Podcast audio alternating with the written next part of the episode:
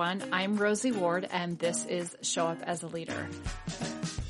I can tell you, you are going to walk away from today's episode inspired, challenged. I had an incredible conversation with my friend Brandon Peel. He is the founder of Unity Lab. And let me just tell you a little bit about Brandon. He's a fellow Midwesterner. He is a best-selling author. He is an impact entrepreneur, and he is an expert in social learning and culture change. And prior to founding Unity Lab, which you'll learn about in the conversation and just launched in October of twenty twenty, he worked at two leading social learning companies, both Ion and Imperative, and he really worked on activating empathy, trust, belonging, purpose, and leadership at a broad scale. He has consulted with many, many organizations like Google and Johnson and Johnson and Morgan Stanley and Stanford University and the Marine Corps, Berkeley, the Navy, list goes on and on. And he has written and co-written four books on purpose and leadership, and his work has been featured by news organizations such as U S A Today, U S News, World Report, and Forbes. Brandon is such an incredible person, and I feel like, what the heck didn't we talk about in this conversation? We talk about purpose. We talk about this incredible need that he saw, this cultural divide on so many levels, and the work that he's doing trying to be part of the movement to heal some of our hurting. We talked about whether or not people can use the doctor title. We talk about racial inequities. We talk about Black Lives Matter. We talk about courage. We talk about so many different things. And I just walked away inspired by the passion that Brandon has for the work he's doing and the difference he's trying to make in the world, and the realness that he brings to this conversation of where he sells himself short, gets stuck. And it's just an inspiring, uplifting conversation, and he gives some really incredible tips of things that we can do to apply what he's doing at Unity Lab in our own lives to start to build community and build relationships with people who are different than us. It's hard to hate people close up, and seeking out those differences is such a critical part of us moving forward and having a better future. So strap on your seatbelts, sit back, and enjoy this conversation. All right. Well, Brandon, it is so awesome to spend time with you. Thank you so much for being here today. It's awesome to be here with you, Rosie. So you have been up to a lot of really, really cool stuff since the last time we connected. And we're going to talk about Unity Lab in a minute, but I think that there is background or precursor information that needs to be told that leads up to what you're doing now. And so I know when we talked in prep for this podcast, we were talking about the, the culture crisis and kind of where your soul is now. And can you just talk a little bit about what you're seeing out in the world and how that drove you to doing the work you're doing with Unity Lab? Yeah, yeah, I'm happy to. Well, I've had the good fortune of working with great companies like Imperative and Ion, and we developed over time kind of a, I would call like a best practice for scalable culture change, right? Uh, putting people in small, diverse groups, having them learn something together. And the beautiful thing that happens is they learn more, they complete the program, but they also develop empathy and trust across perceived difference. Like, so this is race, this is uh, political preference, this is um, just a political ideology, uh, it's gender, it's uh, boomer versus millennial, and basically allows people to come together in a brand new way. And so while I had a lot of fun doing this for big companies, I'm like, we have a four, a five alarm fire in our country right now. It's like, not just right, left, but you know, all these other divisions. Well, we need to point this really effective tool right at our, our deepest wounds to try to heal us. Um, now that's like the, the headpiece.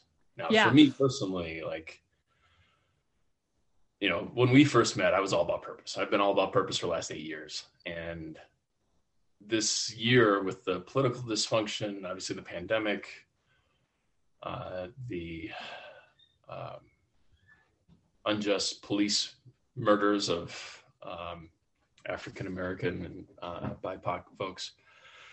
Um, so it just started to shift. I was like, I, I live in this country that's got these beautiful purpose statements, you know, e pluribus unum, life, liberty, and the pursuit of happiness. And when you look at the numbers behind that, it's like, we really aren't doing anything to fulfill on that. I mean, life is really good for a few white guys near cities, basically. Yeah. and everybody else is like either degrees or, you know, an order of magnitude uh, of suffering away from the average white guy near a city. Um, so yeah, obviously poor Americans, rural Americans are, you know, paycheck to paycheck. I think it's seventy, seventy-eight percent of us were paycheck to paycheck prior to the pandemic. Right. You know, uh, male well, players- and I, it hasn't, the pandemic has only illuminated that much more the disparities, right, between wealth, health, and just seeing how, how much we're not, it's not equal at all. And, and that's hurting us in the divide. I love what you're, I mean, I don't love what you're saying, but the divide in so many levels is getting bigger and bigger oh. and bigger. Yeah. Yeah, absolutely. Um, no, there's, re- there's lots of reasons for hope, right? It seems like we just in the last couple of days, we've seen some bipartisanship uh, around the recent stimulus. Um, and by all, uh, you know, basically at the federal level, there's a lot of things happen, like a lot of things that are like kind of percolating. And I just learned about this uh, called the Problem Solvers Caucus. Have you heard of it? No, I haven't. It's like, it's like twenty-five Republicans, twenty-five Democrats who like each other, trust each other, learn together, debate respectfully, and propose bipartisan solutions. Like, what a concept! Oh my God! Congress is supposed to be doing. Oh my God! Why do they need a little mini Congress inside Congress to do this? But but anyways, like so things like that. You know, of course, the broader weaving community. Uh, there's three hundred plus organizations who are trying to stitch the country back together, the social, the moral fabric, and we have uh, a president-elect who says he wants to unify the nation. So there's lots of reasons to be hopeful. Now, as you and I both know, even the best policy, I mean, we saw the ill-fated Warren campaign that I was heavily invested in. Like, her plans are amazing, right? Culture wasn't ready for it. Um, and same thing with Civil Rights Act. Amazing leg- legislation, like serious moral leadership on, on you know, hundreds, if not thousands of people to bring that thing to fruition. But all that did was just push the rhetoric and the dialogue underwater, the, the racism, the unconscious bias, all that stuff, all the all the cultural wounds unhealed from you know slavery and native genocide and all that all that stuff is still there, and obviously the white supremacy culture. So like we we had, we're we're starting to get that it's not just policy. We have to, we have to treat culture strategically, because if we don't, we're just gonna have more of the same. Hey, great ideas by this bipartisan caucus, awesome, doesn't go anywhere. Or it gets passed and people don't believe it because it's fake news, or it's uh, a leftist plot or a rightist plot. And so we, we, we've got this culture crisis, and that's that's what Unity Lab is up to, and the other uh, partner organizations within Weave. Yeah, so one of the things you said that I was struck by is you talked about that the work you did that kind of led to Unity Lab, because I want you to talk a little bit more specifically about what Unity Lab is doing and and, and on a more detailed level. You talked about really bringing people together, whether it's different political ideologies or gender preferences or religious views or, you know, gen- uh, generational, whatever it might be. And one of the things that we talk about in the work we do, and it's actually our fifth rehumanizing principle, find your tribe, is not about tribalism the way we think about it today. It's going back historically to the word origin of tribe, about people who have your back. And we talk about intentionally seeking out others who are different from you with the spirit of understanding, right? And growing and building community, which is really what, what you're talking about. And it sounds like you've done successfully within organizations and now want to bring this on a broader scale, right? To help kind of heal the wounds that are going on in our country that you talked about. So can you talk more specifically then about what exactly is it that Unity Lab is doing to help with some of this divisiveness and, and trying to bring some healing? Yeah, yeah, happy to. Uh, before I do that, I think it, it would be probably good to outline a broader theory of change, because yes. Unity Lab just does one thing, right? It's not all things, all people. It's it solves this part of the problem, but the, there's a bigger kind of game at play.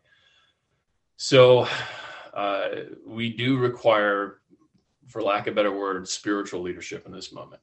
Um, there there is this unspoken American civil religion, as uh, Robert Putnam talks about, and that the our leaders, our political, our elected leaders, are the high priests, and their job is to evoke our better angels and to uh, turn pluribus into unum.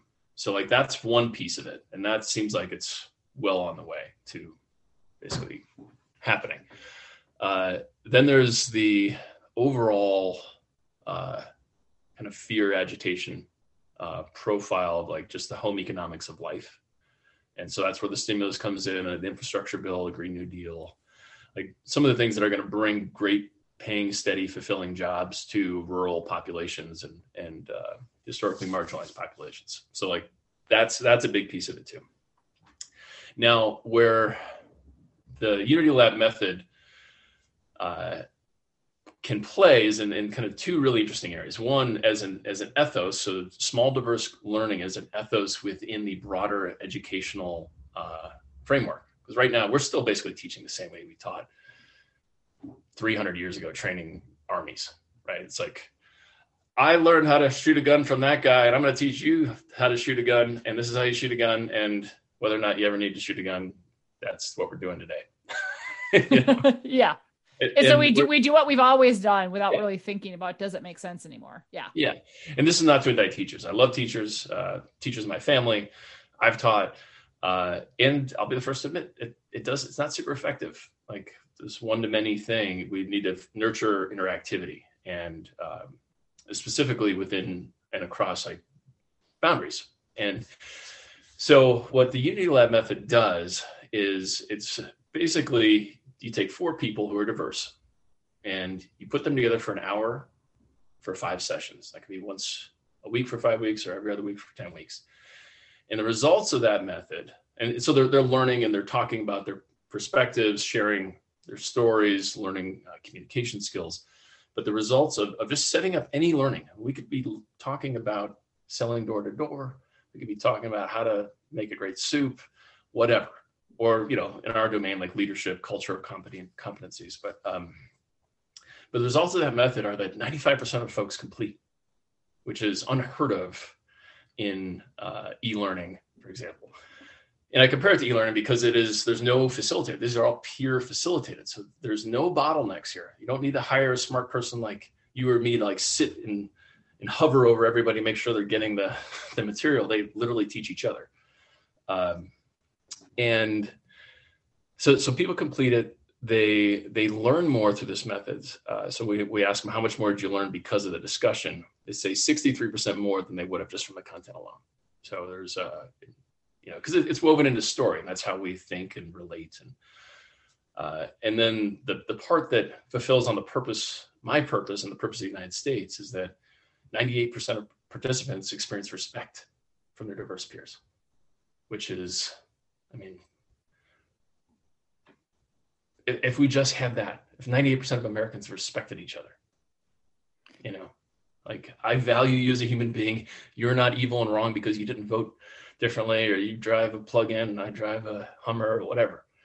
Like, um, and then ninety-six percent of participants experience empathy from their diverse peers. So this is where it begins. And of course, these things take time. That's why, you know, it's spread out over five sessions. And of course, I, I, I want to see people doing it more than just like one five session thing. But but that's basically the idea. Uh, aggregate or, or bring people together around a, a, a cause. And that could be like our, our neighborhood, our city. So we're doing like a San Diego uh, launch in January. Uh, but any organization, any uh, neighborhood community can say, we are going to come together this year. Like we are, we're, we're going to make community a strategic priority, and here's how we're going to do it. And then people learn together, and they learn to like each other, and the tribe forms. Well, I love that. I, I was being interviewed on a radio show recently, and we were having this conversation about, it's hard to hate people close up. So, right. So when you get to know people as a human being versus your, like you said, your preconceived ideas about them, your stereotypes, your judgments, our conscious and unconscious biases. And now you're actually in a dialogue with a person, and you start to, you know, see what makes them tick. The natural response typically is empathy when we let go of our judgment and move to curiosity. And so what I love is that, you know, you're intentionally curating groups of people to say, okay, you want to learn about a topic and you want to have your thinking challenged. So let's put you with some, uh, you know, people who are not like you, and, and create these groups. How hard is it to, because obviously you're intentionally putting these groups together, and if they're not facilitated, I'm assuming you have to have some ground rules or something, because they've got to learn how to listen to one another. I'm like, I'm curious about how you set these groups up so they're successful if they're not facilitated. Yeah. So there's a a, a couple ways that we we set this up. So uh, first is that there, there's still no discounting the value of a live event, even if there's a facilitator and all that. So we create a, a gathering where everybody comes together at once, and they get to experience the method using Zoom uh, kind of breakout rooms. Um, but in that, you know, we, we we kind of set the expectations, like this is what we're up to this year as an organization, as a community, as a neighborhood, as a, as a parish, whatever it is. And what we're going to do is activate our values in a new way and create deeper bonds where your membership, your uh, your relationships here are going to be way more fulfilling than they were last year, which is easy to do, but well, then two years ago. But yeah, um, and, and and so so we kind of enroll them basically, and and then then from there, their very first session. So the way that I, I envision is like people first need to have an a, agreement about how to communicate with each other. So the first set of you know five modules is all about conscious communication. So it's in the first module they're learning about what are group agreements, and then they generate them as a, as a small group of four. So there's like, you know, the suggested ones, and then there's some other ones, and, and they basically form their own little bonds here already, like in the first five minutes, forming bonds across difference. Like, yeah, we all agree on this is how we want to show up. That's so important, because we talk about that in all the work we do, it's just a different language, but container building, right? If we yeah. don't, if we don't container have building. agreed upon right off the bat that we've co-created, someone didn't hand it down for us, and we can we can give them questions to consider to create that. But if we don't do that, and then don't have guideposts that we can bring ourselves back to or hold ourselves and each other accountable, there's no opportunity for psychological safety. And if there's not psychological safety, we can't have the dialogues we need to have. Exactly. Yeah. Yeah. Um, and, and so, so that's really what we're doing, is like building that container. And, and from the, the, the post assessments I've been receiving, it's like right around the third conversation. That's where that group just goes click. Like, all right, I can't wait to see this person again. They're nothing like me. They don't, whatever, but I just love seeing their face because they shared that thing about their brother, or they shared that thing about they're struggling with this health issue or whatever.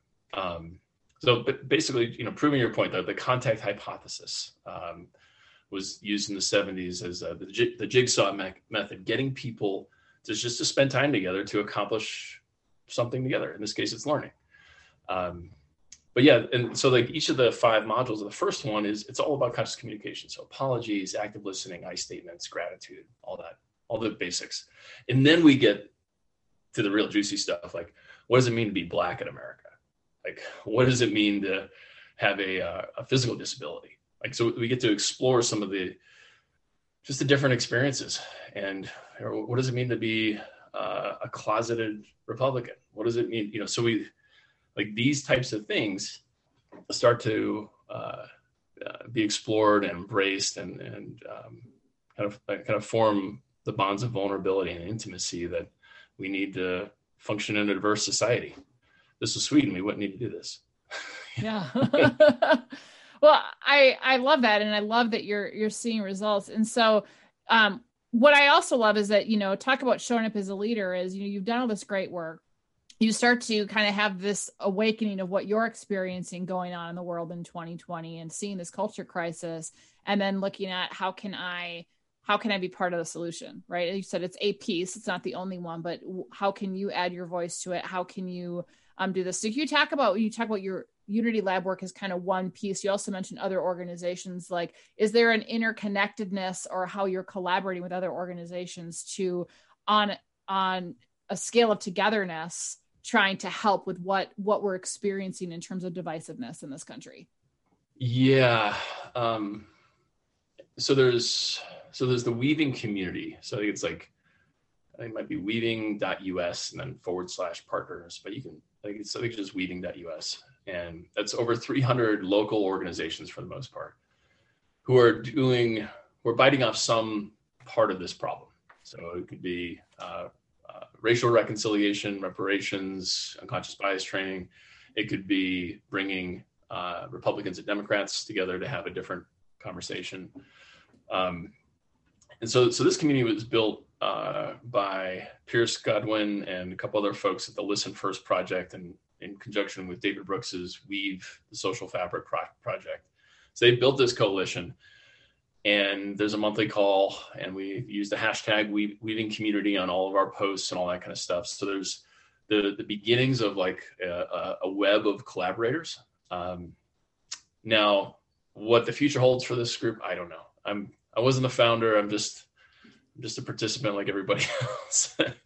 So my my hope is that this becomes like a very cohesive movement where there's a well-articulated theory of change, where we're like advocating, this is what needs to happen in schools, churches, your family, your neighborhood block, blah, blah, blah, blah. You know, where we're basically saying like, here's what works. You know, we've got three hundred practitioners on the ground making it happen. If you want to have a community you love, or if you want to f- experience less racial hostility or political animosity, here's, here's a guidebook. Um, and hopefully that becomes national policy at some point, but. Yeah. So I, with, for the people who are listening, like as they're listening to this, if you're, they're getting inspired or how can I do that? And maybe it's getting involved in one of your, your groups or whatnot, but what are you seeing some cool things that people are doing? Um, either, you know, as a result of your Unity Lab groups or some of these others with, with the weaving community that, you know, might inspire others. I mean, how, what are some things that you're seeing in terms of how people are showing up as leaders and influencing change that might, might give others ideas? Yeah. Uh, well, so we, it's a little too early for me to speak specifically to Unity Lab because we just launched in October and it's, you know, Christmas basically. Yeah. Um, so uh, what, one one thing I'm experiencing or have seen from the surveys is that people want to keep meeting. So these groups, even though the program's over, they're like, I love you guys. Like, let's do this once a quarter and let's do this once a month. Um, so that's a good thing, right? People across difference wanting to see each other again. Um, what I would love to see is literally for Unity Lab to go out of existence. I mean, you know, like any nonprofit, we're not, I don't even know what our business model is yet, but, but, but the idea is that we shouldn't have to exist. Like all we're trying to do is restore some harmony to the cosmos, and that this method, yeah, it's, it's something I like to do, but you know, it's not proprietary. You can't, you can't patent an idea. Like, and I want everybody to be doing this. Every organization, every every church, every university, K twelve. So, um, to the extent that folks want to create greater uh, cohesion, empathy, collaboration, and these are all like the the I would call it the the threads, the sinews that are critical to any successful organization. Um, so, you know, you don't just hire smart people and, and get great results. You have to like also bring them together. um, so yeah, I mean, it, it's basically stealing it, like taking this method and, and replicating it and, and putting it everywhere you want. And don't even feel like you need to at, uh, uh, attribute it. Just, just do it. Bring diverse people together to achieve something. Yeah. yeah. Well, I love it. Like, well, yeah, it's it's it's seeking out pe- like people who are different than you. You said bringing diverse people together, creating some ground rules that you right create together that you can hold yourselves to. Uh, you know, maybe having some learning of how to listen, or or maybe that's part of the ground rules, or maybe there is a little bit of education of hey, here's what we're going to try. Yeah. And and I love that. I know that when we talk about whether it's organizational groups within a community or whether it's teams within a workplace or cross-functional teams, when we're trying to solve problems, a lot of times we get stuck on that interpersonal stuff and it becomes a my idea versus your idea. But when we take it off of me versus you and we right. look at a problem, right, our lens is now both collectively sitting like side by side looking at a problem. It's very different, right? Because now it becomes that that adversarialness, divisiveness goes away a little bit because we're both looking, we're not looking at each other like head to head, butting heads. We're looking together, shoulder to shoulder at something else and, and then bringing our perspectives to it. So I love, I love that you're um, doing that. What are your thoughts of uh, what what is getting in the way of us being able to do this at scale? What is getting in our way of us being able to have um, uh, a country with more harmony or, or people living in more harmony? Um, well, there's a couple of quick fixes. Um, you know, so I, I start to flesh out a theory of change. Now, one of the things we, we haven't yet mentioned is our federal communications policy. So we used to say that you you had a legal obligation to be truthful and to present a balanced, um, you know, program if you're going to explore something that has to do with, with the common good, because the airwaves are owned by the people and they need to be stewarded in the best interest of the people. So that needs to happen. We need to like reinstitute the, what was it called? Fairness, something or other. Uh, I think Reagan decided not to re-up it again in eighty-seven. And that's basically what spawned the the hyper-partisan cable news networks. You know, mm. C N N, M S N B C, Fox, et cetera. Uh, so now these entities don't have to be responsible for what they say. Uh, and that we need to change that, because obviously we're seeing people believing a whole bunch of nonsense. And I've been guilty of it too. I've, I, you know, five, ten years ago, I believed my fair share of conspiracy theories. um, so, so, that, so that's a piece of it. And then also social media, because now it can travel fast and it comes with the, the social weight of the person who shared it.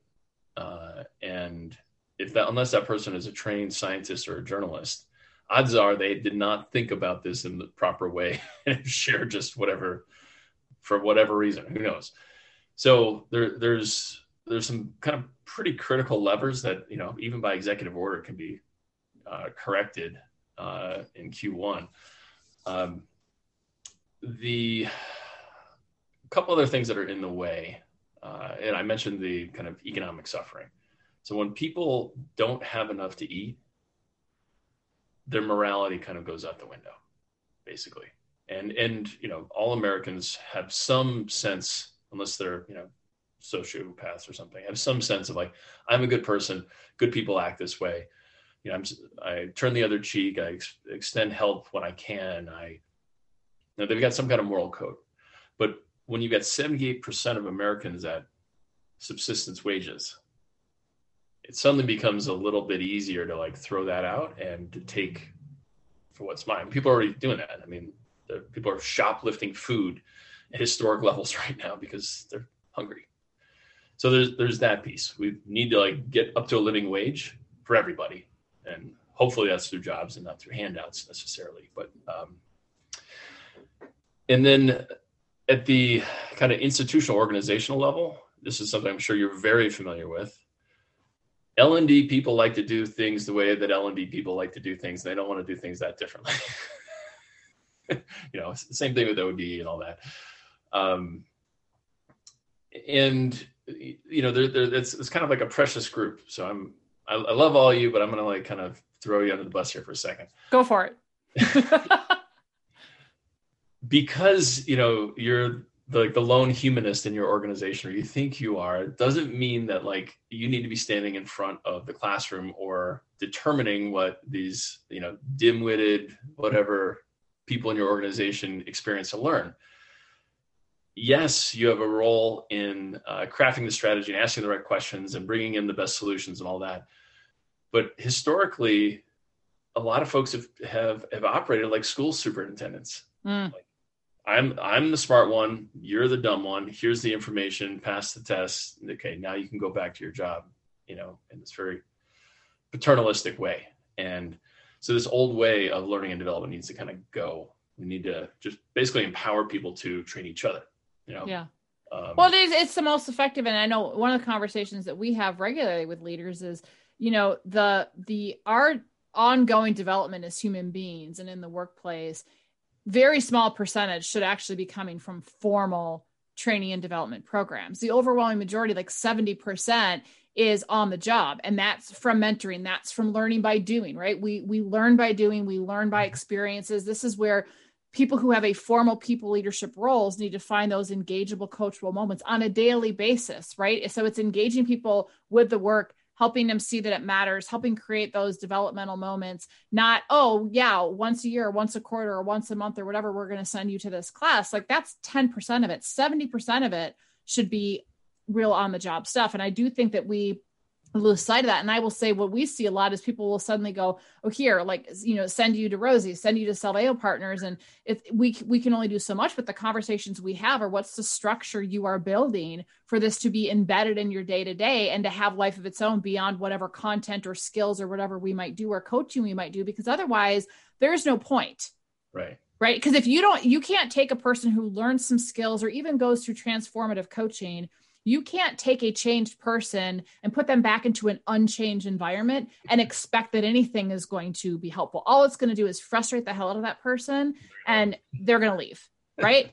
So, I mean, it's true. And so I, I so appreciate that. And I, and I, I'm, I think that there are definitely some old school O D or L and D people that are kind of that gatekeeper. And I also do think that there is a, there is kind of a movement happening in, in, in that space. I feel like I'm an honorary person because I didn't grow up in that field. I kind of morphed into it. And I feel like, I don't know, but anyway, it doesn't matter. But I think that organizations that do approach it of like, or here's a classroom, or what I love is here, we've got this online portal of classes, and not that that stuff's not helpful, but if that's your idea of our development is here, go take a class, like a pre-recorded. Like, yeah. No, you're not interacting with human beings. You're not being challenged to think differently. You're not being, you know, challenged to uh, communicate differently. You're just taking in knowledge. Knowledge is not the same as development. Yeah, exactly. Exactly. Um, and I, you bring up a really good point there because, um, you know, a lot of people think they're learning organizations because they have, you know, an L M S or they give people incentives or they make it part of their performance review. But that's not really what we're talking about. We're talking about what we're talking about is development, like where this is a human-centric organization. We all have a purpose and we're imperfect human beings trying to fulfill on it. And we stand for each other's purpose and, and try to empower folks and point out where they're off purpose, but from love and with grace and all that kind of stuff. Like these developmental organizations are, you know, Keegan Leahy called deliberately developmental, the D D Os. That's really what we want. We all want to be fulfilled. We all want to have diverse uh, cultures of belonging. We, we we want this. We want to be nurtured and cradled. Uh, not that we're incapable of taking care of ourselves, but, you know, I think it was this Christian guy from the early nineteen hundreds said, we cannot become ourselves by ourselves. And yeah. We need each other. This is like a, a call for tribe, basically. And I think it's been heightened over the last year because now even like the weak ties, the water cooler stuff, the, you know, mindless babble about the weekend and whatever. I mean, like I, I kind of miss that. I would, I would take some mindless babble about, you know, your kids, you know, pooping in the living room or whatever. Well, you're right. Because as Brené Brown always says, you, we are neurobiologically hardwired for connection. And it is a core human need to feel like we matter and to be heard and seen. And it takes a different level of intentionality to create that when people are in a virtual environment, that people aren't going back into a workplace. There are still obviously many industries where people are, are physically going in, but now half your face is covered by a mask and you can't read body language. And so it just, it takes a whole other level to, to foster and have that connection. But the other thing you said that's really important is that, you know, we can only get so far on our own, going back to where we're meant to be in connection. And the the good and bad news about being in community and, and finding people who are different than you and creating those tribes in the broadest sense, right? Not tribalism per se, is that those people who are different than us or those people who are connected enough with us, they hold up mirrors, right? Mm-hmm. And, and, and they hold up mirrors and we, and they illuminate our blind spots. And that can be really unsettling, yet it is such a gift. And I think that, I don't know about you, and I would love to hear your thoughts on this, Brandon, but I think about, you know, twenty twenty has been kind of one crisis after another. And I think that when life is as challenging as it has been this year, it really starts to reveal the true character of individuals and organizations and what we're made of. And you've seen so many incredible people and organizations take this and become so much better versions of themselves and grow and, and not get stuck up. Ooh, wow. Like I really wasn't good at this, or I had all these biases I didn't know about or whatever. Like I'm going to learn, I'm going to grow, I'm going to get uncomfortable. It's going to be messy, but man, I'm going to do this work. And then you've seen almost the opposite end of the spectrum of people doubling down and, and, you know, becoming rigid and, and again, more divisiveness and stuff. And so I think that when we let ourselves be open to true development, not just learning, right? And and we really, that requires us to be vulnerable. It requires us to let someone hold up that mirror. It requires us to be open to those blind spots being revealed to us or reminded to us.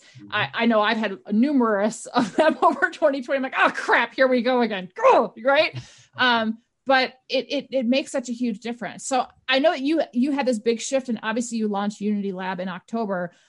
What I would love to hear from you is what what are some of the big learnings you've been having um, about yourself, and really just about, you've spent years in purpose and leadership. Just what are some of the big ahas and learnings you've had that this year has brought for you? Yeah, wow. Um, before I hit that, I just want to, if I don't, yeah. This doesn't bounce around my head, if it'll, it'll just annoy me if I don't get it out. But what you were saying about like the blind spots and having a, a community, a tribe, a, a office culture that supports you in looking at those. Um, yep. it, that sounds like a weird thing, right? For, especially for those of us who've never experienced or are unfamiliar with that term, or have never seen the, the, the joy and the breakthrough and the expansion that occurs once you bring a, bring some light on that blind spot. But that, that itself right there, from a developmental perspective, is what is needed before we can really engage. And what I mean is like the dominant class, you know, white, middle class people, can, before we can really get to the heart of Black Lives Matter or Indigenous genocide, because these personal blind spots need to be exposed and, and seen as a source of gold and growth. Then we can say, all right, well, what are we, what are we not seeing at the collective level? Because, you know, activists are going to keep raising their hand and be like, hey, what about us? What about, you know, what about water rights? What about Indigenous lands? What about uh, police brutality? They're going to, this isn't going away. It's not like twenty twenty-one is we're just going to change the channel and it'll go back to like Beaver Cleaver land. Like, it's not going to happen. So I, I just wanted to presence that, and like, thank you for the work that you're doing in helping people see the value in their own development, because it's going to allow us collectively to see, wow, we really screwed the pooch on big things like slavery and killing people, a lot of them. Like, well, and you know what's funny is even just a small microcosm, and this is like, I mean, honestly, this is nothing compared to the Indigenous genocide and, you know, Black Lives Matter and systemic racism. Like, it is nothing. And I want to preface that, but I'm laughing about how social media blew up recently because of the op-ed in the Wall Street Journal of whoever it was telling Doctor Jill Biden that, to not call herself doctor. And then I've been seeing all of these debates over LinkedIn and whatnot about, well, then she's getting confused with the medical doctor, and people going like round and round. And I even was like, okay, like I, like, I don't make people call me Doctor Rosie, but like, I've earned it. And if someone told me I couldn't, oh man, like I am going to lose my freaking mind. And so one of my dear friends, Debbie, sent me this image, and I sent it to my mom, cause she's a PsyD, and it said, you know, it was like, tell, it was like holding a doll, and it says, tell me where the scary woman, you know, threatened your manhood by using doctor or something. But it created this whole freaking debate of who's worthy of a title that they earn, because is it,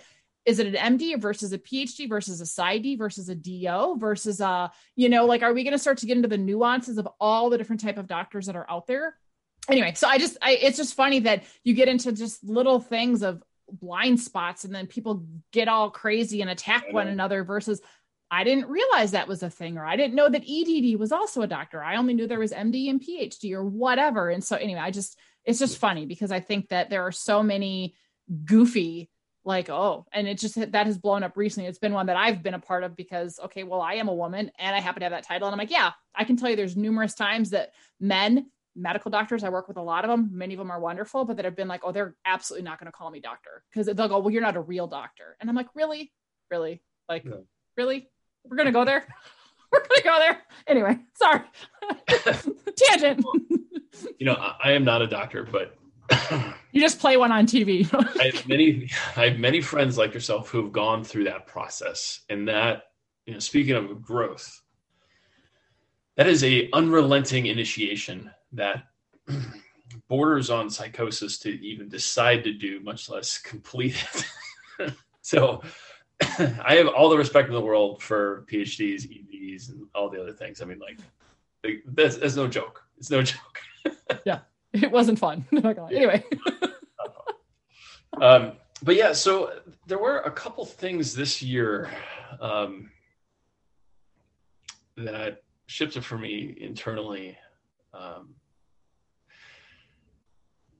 so,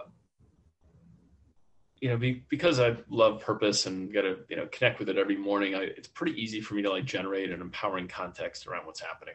Right. I'm just like, okay, how do I live my purpose here? Where, where, where can I apply my values? You know, I don't, and I realized that I actually, you know, I was kind of doing myself a disservice. Like I sit in a men's circle and I get to experience my emotions and the shadows and all that kind of stuff there. But for the most part, I'm like this, like warrior that just like one foot in front of the other, just go do the thing. And this year just, you know, broke me open. I mean, uh, it was okay, like the first month, but like the second, the second month, I was like, I am so lonely. All I want to do is like grab a stranger and kiss him. Like, just, and I just like this total like needy child, like I love you, ah,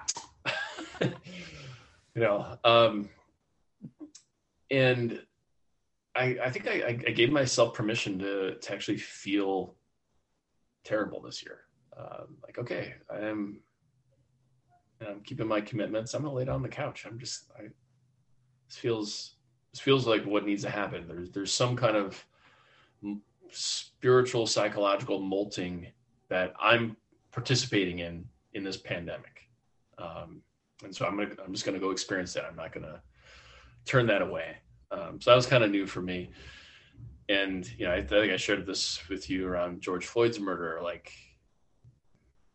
I mean, I had marched before and signed petitions and voted for, you know, politicians who are aligned with uh, Black liberation, but it was still kind of arm's distance. It was, you know, more like sympathy, like, oh, you know, we gotta, gotta do everything we can for them. But yeah, those eight minutes, forty-six seconds, it was like a kind of like just shock, like, Like I remember the, in the days after my brother died, it was like that. It was like, did that really happen? Like, he's not here anymore. Like it was, it was, and then it was, you know, basically, okay, well, this is my fight. Like, yeah, I'll be damned if my daughter or my grandchild children ask me like, well, what did you do when uh, George Floyd was murdered? And I said, well, I went back to work selling L and D solutions to organizations. You know, nothing, nothing, nothing wrong with that. But I'm like, it, that changed for me. I'm like, no, actually, I was like, holy shit. Yeah. It's like, this is, this is my fight now. This is my fight. And, um, you know, it's so interesting to say that. And, and for the benefit of the, the listeners, we're both white, right? Middle-class right. people. And I, and I, I don't know about you. And I think I've probably said this to other guests, but yeah, I mean, I, you know, it, it, started this whole different conversation, and I would say an awakening in me as well, in that, you know, I have friends, I have family members who are Black, who are mixed, who are like, right. And, and really looking at this whole idea of not considering yourself a racist is very different than being an anti-racist, which is something that wasn't even on my purview until George Floyd was murdered and Breonna Taylor and everything since. And because it happened in Minneapolis, the happened in Minneapolis and then the riots and everything in our backyard, it was like, holy moly. And I started, like, it was so unsettling in a, in a different way than any of the others, probably because it was in our backyard, or I, I don't, I don't know. Maybe it was just because on top of COVID and everything else. And I remember a couple of days after it happened, right. And then there, you talk about links going around on social media, but I found an N P R, and usually National Public Radio is a pretty valid source. And it was this historical video, I don't know, fifteen, twenty minutes long. And it was about redlining. And I was like, what the hell is this? And I, and I asked my husband, who's also white, you know, middle-class. And I was like, did you learn any of this crap growing up? Like, we both grew up in suburban, you know, Minneapolis. No. And I'm like, why, why aren't we learning this? And what else didn't we learn? And then you, and then I started getting pissed off. I was like, so what I'm learning in school, my history is filtered, and what else haven't I been taught? And you, so it's just, it's just this interesting. So again, unless we go, um, challenge ourselves, get uncomfortable, blind spots, like, what else don't I know? And it's not the job of my Black friends and family members to educate me, but right. I can listen with curiosity and go, I never knew this crap and I am so sorry. And, you know, just know I stand with you and I don't know what else I can do. You don't need to make me feel better. You don't need to, you know, it's the whole, anyway, it's just been a really interesting awakening, I think, for a lot of people. Yeah, absolutely. Um, and I, I've been really heartened to see some baby boomers who I'm close with, just like, like, are you kidding me? Like this was, this was part of life. Uh, it would, and I never saw it. In the last six, seven decades, I never saw police brutality or discrimination or, you know, redlining or, you know, there's never part of any of that, but like, like, whoa. So I basically benefited from the system that oppressed these people. Yep. I need to look at that, um, yeah. Which is cool. I mean, this is, this is the, you know, my mom in particular, this is the first year where she really got her complicity. Um, I don't think she's changed anything, but, but she's like, yeah. yeah, like six decades of supporting white supremacy culture. Yeah, got it. I did that. Yeah. Uh, but. Well, there can be a lot of shame and grief and stuff that, go, that goes yeah, with it too. But, but it, it's, it's shameful. Yeah. You need to be ashamed of it yeah. to like move through it. Like, it's like, yeah. oh God. Yeah. Yeah. Yeah. So I want to I want to ask you um, this. So one, I one I love that you know you're like, oh, I'm just gonna lay on the couch or whatever. Like I think sometimes there's this word that comes to mind, surrender. And and by the time this airs, I will have had uh, Brian Ungard on, and we had a whole conversation about really letting ourselves surrender versus trying to fight it, right? And sometimes we just have to let give ourselves permission to feel and be and and surrender to what is versus fighting what is. So kudos kudos to that.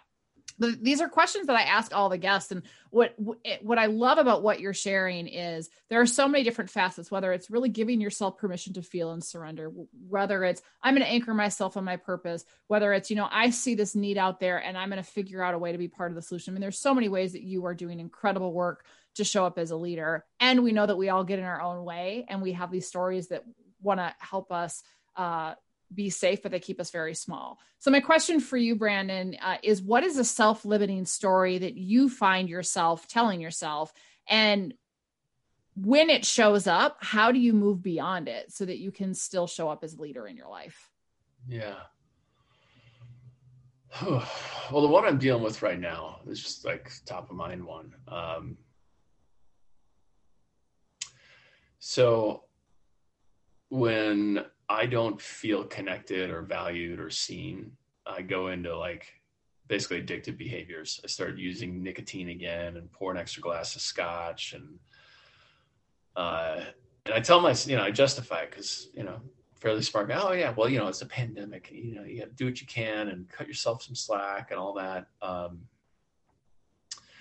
but it, it really, it just, it repeats or uh, it edifies a, a belief that I am alone. Like that, the only way I can experience joy is by throwing a chew in or, you know, getting a little tipsy or, or something like that. So there's like that. And, and I've noticed it because I've, I've noticed when it comes up, like my wife and I will have like a little disagreement and I'm just like, little part of me is like, F her, I'm going to go buy a tin of chew. And you know? So, so, so for me, like, that's the thing. It's like this, this delusion that I'm alone and that if the world isn't opening its arms to me and rolling out the red carpet, then I I, I can treat my body terribly, um, and you know do things that are, are bad for me. Um, that's their, um, you know, and I I think there there's you know even though I'm fairly outspoken and outgoing, like there's a part of me that, and it is very much in the blind spot range. So I don't even know what it is that is playing small. Um, so I'm.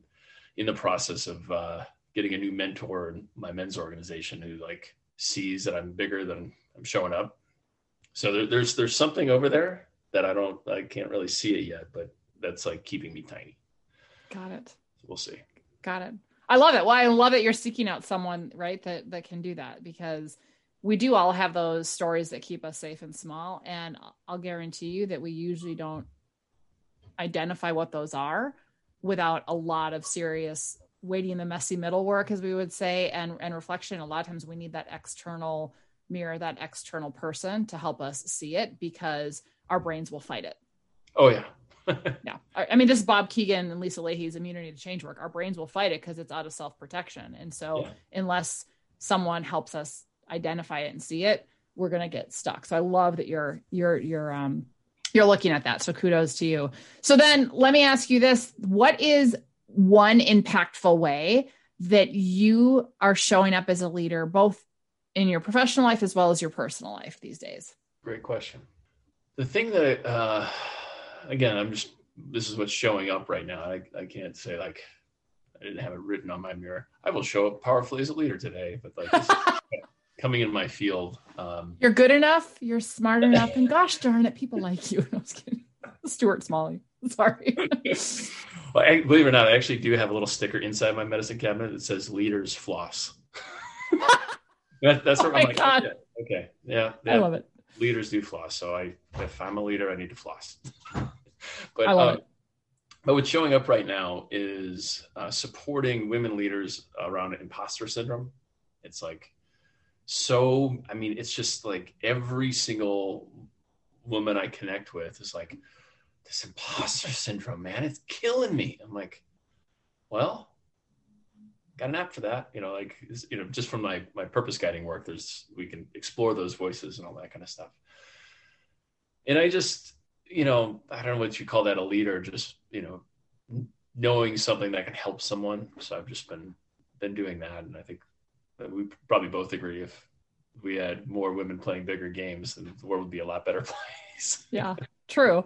Well, and I would say, granted, women have been disadvantaged, but I will tell you that I coach so many leaders that imposter syndrome is so broad spread. It's not just with women. It's just that women have been, you know, haven't had as many opportunities for as, as long as men have had, and are still, as we know, not, not paid at the same level, not, can't call themselves doctor, you know, whatever it might be. But, but one thing you said that I think is really important, and I, I would just say as a, as a blind spot, like this might be part of you. You're like, I don't know if this is a leader. I'm just helping people find their purpose. Like that is absolutely a leader. When we are supporting others in getting out of their own way and stepping into their greatness, when we are having a positive impact around us, from my purview, that's leadership. So I would just say, to stop saying that, I don't know if this is leadership or not, that is one billion percent leadership. So there you go. Yeah. So, so we're now we're going to shift gears to, to the, the wrap up. These are the quick question or kind of rapid fire if, if, if you're game. So just kind of the first thing that comes to mind, and we'll have a little fun. They start out a little bit more thoughtful, and then they get kind of get fun and silly, because why not? Right. So uh, first question, Brandon, fill in the blank. Living authentically is. Morning ritual, uh, deep relationships, and community. Lovely. When the world is presenting an opening, but you don't feel like showing up as a leader, what do you do? I wing it. I, I just try, try to do it. See what happens. Fake it till you make it, or right? Just get in action no, anyway. Let's try it. Hey, I, I love it. I love it. When's the last time you were courageous, and how did you show up? I mean, this, this could be a long story, but I, I won't. Um, so, uh, yeah, my house was put on a, uh, an Instagram feed for domestic terrorism who don't like, or don't like people who support Black Lives Matter. And I obviously could have taken the signs down, and the San Diego P D said, take the signs down. I'm like, no, that's not how that works, man. um, so yeah, I mean, I just, I just like kind of stood in the stand, in the white ally stand, like, no, I'm not going to take off my window pane and the signs because somebody, you know, yells something at me or takes pictures, puts my address on a site and says the tyrants will be killed and all that kind of stuff. And it's, you know, it's scary and all that, but anyways, I, it's a longer story, but yeah, just uh, that'll be a whole other conversation. Holy moly. That's all. Well, but you're, you're, what you're standing for, what you believe in, and having your voice out there, even though there's legitimate threats coming to you. I mean, I would say that's pretty yeah. darn, that's yeah. big, that's big courage. That's like big C courage. Right. So, wow. Um, all right. Well, I'm glad that you're safe. That's, that's, uh, that's a good thing. So we'll keep our fingers crossed that that stays that way. What is something people would be surprised to know about you? I've been arrested in six different states. Wow. Many of them in the Midwest too. All right. Uh, okay, we're moving on to the force. Unless you want to say more about it, I don't know. No, I mean, unless you no. want to talk about it, but I mean, no. it's, it's stupid. Okay, uh, the the four C's. So this is the fun conversation starter, get to know people that I like to ask every guest. You can use these at uh, social functions next time you can be around people. So if reality, money, no object, uh, the first C is what car would you want to have? Second C is what country would you want to visit? Third C is what cuisine would you want to eat? It does not have to be related to the country. And fourth is what celebrity, living or dead, would you want to eat that cuisine with? Okay. All right. It's, the first one's actually kind of tricky because I, I literally have tried to decarb my life. Uh, but I, you know, I'm from the Midwest. I like, grew up with muscle cars and all that kind of stuff. Um, yeah, I think it would be one of those muscle cars that's been like tricked out with like double Tesla engines and goes like zero to sixty in three point eight seconds. Nice. Like a Dodge nice. Charger that just like, but totally sustainable. Or yep. Yeah. Fast and Furious, baby. Love it. Okay. And then was the country? Country. Um, I've been to a handful, but you know, I, I wish I could say, oh, I want to go to this country I haven't been to, but there's, I want to go to, go back to India to this spiritual festival that happens once every twelve years called the Kumbh Mela. And I've I've seen documentaries on it. I'm like, oh. I mean, it, it, in pandemic times, it makes you like, because there's like millions of people in this thing. You're like, no, no, no, no, you, no. But like six feet apart. No, six feet apart. But I, I just want to go hang out with all these like gurus and like sadhus and you know, and just be amid among people who are really deeply devoted to God. I think that'd be cool. Nice. And what cuisine would you want to eat, and what celebrity would you want to eat the cuisine with? I would like, this is, you know, I'll be judged for saying this by somebody. Uh, I would like to have suckling pig with Ernest Hemingway in Spain in like nineteen twenty-three. That's very specific. That's awesome. All right. Fantastic.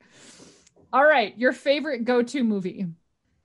It's kind of hard to like think about anything other than Christmas Vacation right now. It's just, I mean, it, it is the time of year. Every character, I like. I, it's I, December twenty-second when we're recording this, so there you go. Yeah. Your signature dance move. Back in the day, I could do a pretty good Michael Jackson, like like full routine, you know, with like the moonwalk and the kicks and the spins and all that. No kind of way, stuff. That's awesome. Oh, do you have any videos? Ah, oh, golly, I don't think I do. Although I do have a video of me doing a ballet in a tutu from business school. Oh, hey, well, close enough, close enough. So along with that, what's your go-to song? Right now, it's uh, Thunder Road by uh, Bruce Springsteen. Nice, the boss. In another life, your job or career would be? Astronaut, like delegate to the Intergalactic Federation of like conscious cosmic cousins, I something like that. All right, fantastic. Conscious cosmic cousins. That's awesome. Uh, okay, what's something you can't live without? Something? I mean. Well, thing broadly, right? Thing like, broadly. Oh, it'd be my wife. I mean, yeah. Oh. Something in your ordinary daily life that makes your heart happy. My cat. My cat's awesome. He's, he's a bruiser and a lover and, you know, just he's so awesome. What's your cat's name? Kizzy. Kizzy. All right. Yeah. Awesome. And last but not least, what are you grateful for right now? I used to think that these were exciting times in like two thousand twelve. And I'm like, oh, okay. It looks like we're revisiting every single assumption we, we hold to be true. So, I mean, it's that. It's like, I, I got to kind of play some midwifery in hopefully some expansion and human flourishing. Um, Because I mean, I, I'd be bummed if I like died ten years ago. I'd be like, oh man, I missed that. Right.